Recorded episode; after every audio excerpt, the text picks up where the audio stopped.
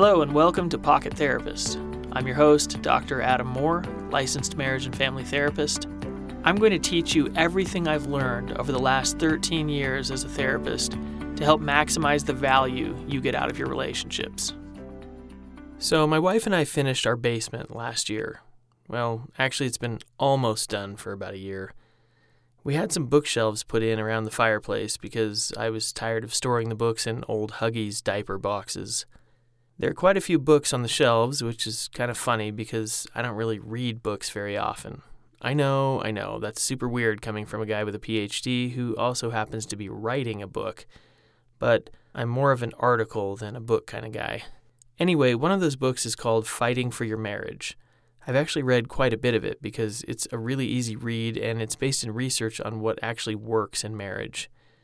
When I was a really new therapist and I was doing marriage counseling, I used to grab the book right before a session and I'd read up on a topic and then talk about it in the session with the couple.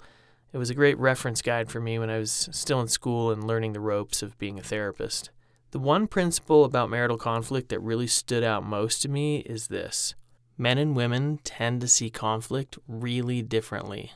Men tend to see conflict as a sign that something has gone horribly wrong in the relationship. So they avoid conflict like it's an actual phone call they have to make. You know what I'm talking about. People hardly talk on the phone anymore. They only want to text. It reminds me of when Gary Gulman said, My phone is this seldom used app on my phone. Women, on the other hand, tend to see conflict as a sign of a healthy, growing relationship. So they embrace conflict like it's a long overdue reunion with their best friend from high school. And that, ladies and gentlemen, sounds like the basis for a lot of hilarious TV sitcom episodes, but it's real life. Let me be clear about the women. I don't actually mean to say that women love having marital conflict. What they love is the idea that the relationship is always growing. So they tend to focus on what needs to be improved, fixed, or adjusted. It's like they're tuning a race car to get the most out of it that they can.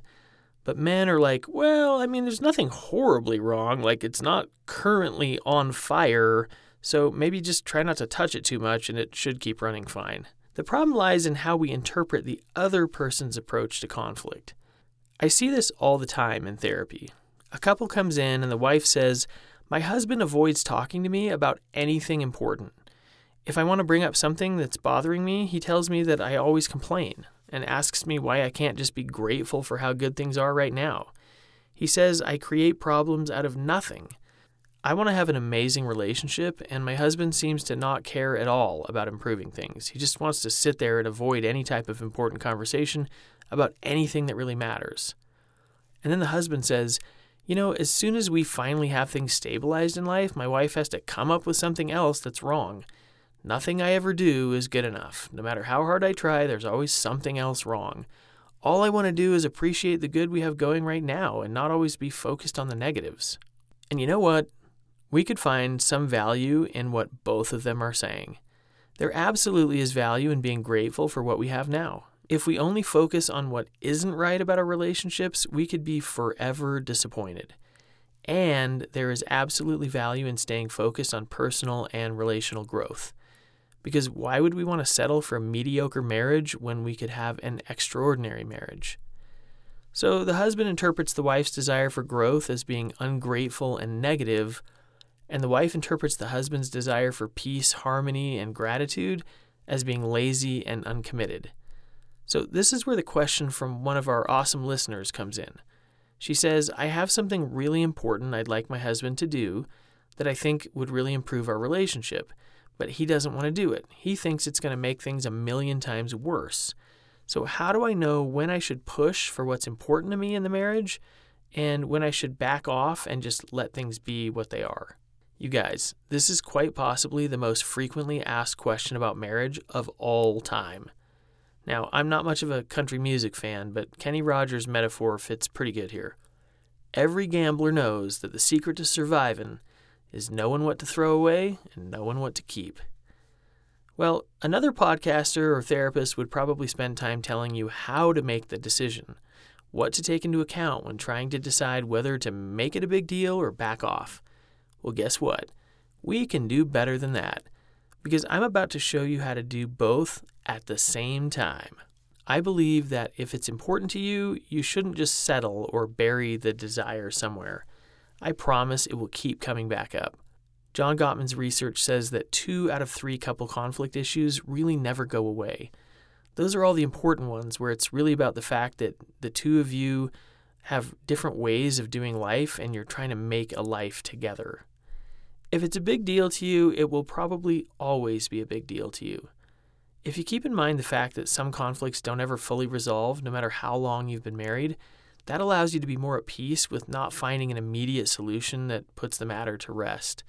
You can relax, knowing that you'll be addressing similar issues until the end of your life, and you can continue to push for what you care about because the best results in life generally are had when two or more distinct people have input on the same project or goal.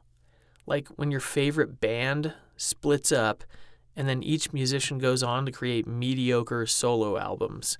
It was the tension and conflict among band members that helped create all that amazing music when they were together.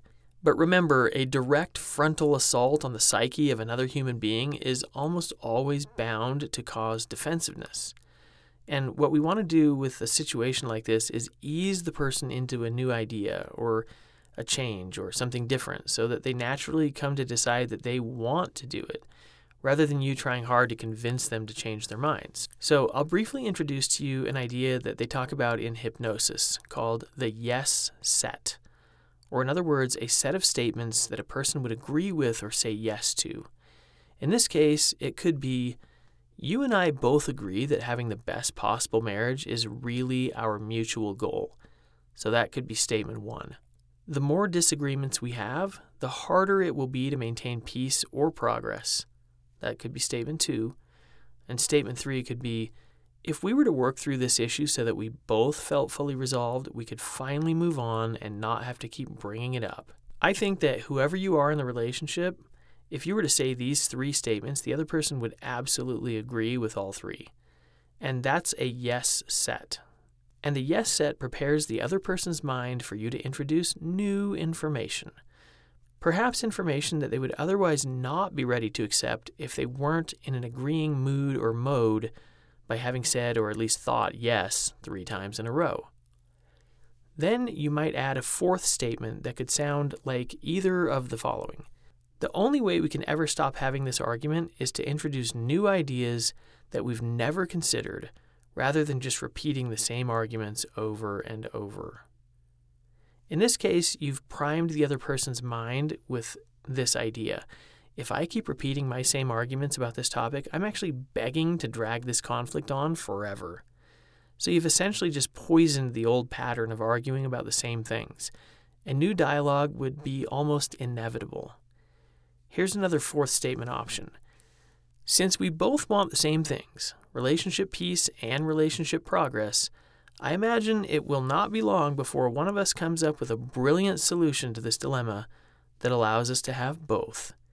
I really like this one because you've just attached the word brilliant to whichever person comes up with the best solution first. If your partner wants to be brilliant, they would be more motivated now to try to come up with a unique solution to the old problem. This statement also injects into their mind the idea that the best solution allows for both peace and progress. Whereas I can pretty much guarantee that each person's argument up until that point has been entirely focused on only one of the outcomes.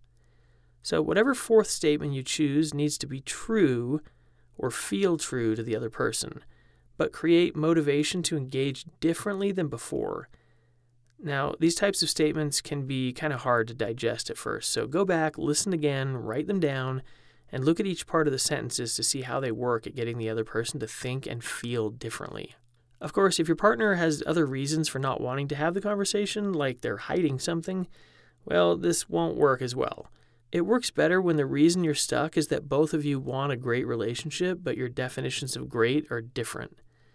Most importantly, here, the way that you say things introduces new information about the meaning of the conflict and a new motivation to be more creative in solving the problem so you both win. You know what's awesome? You. I am so grateful for all of you who are listening to the podcast and who are reviewing and making comments on here and sending me questions. I am humbled that you are investing your time and resources into listening to the things I have to share, and I'm really excited to continue to answer your questions and share some of my thoughts with you. The greatest compliment that you can pay me is to either leave a review or tell someone about the podcast, share it with people you know, and invite them to come check it out. I would love that. Until next time, have an awesome day.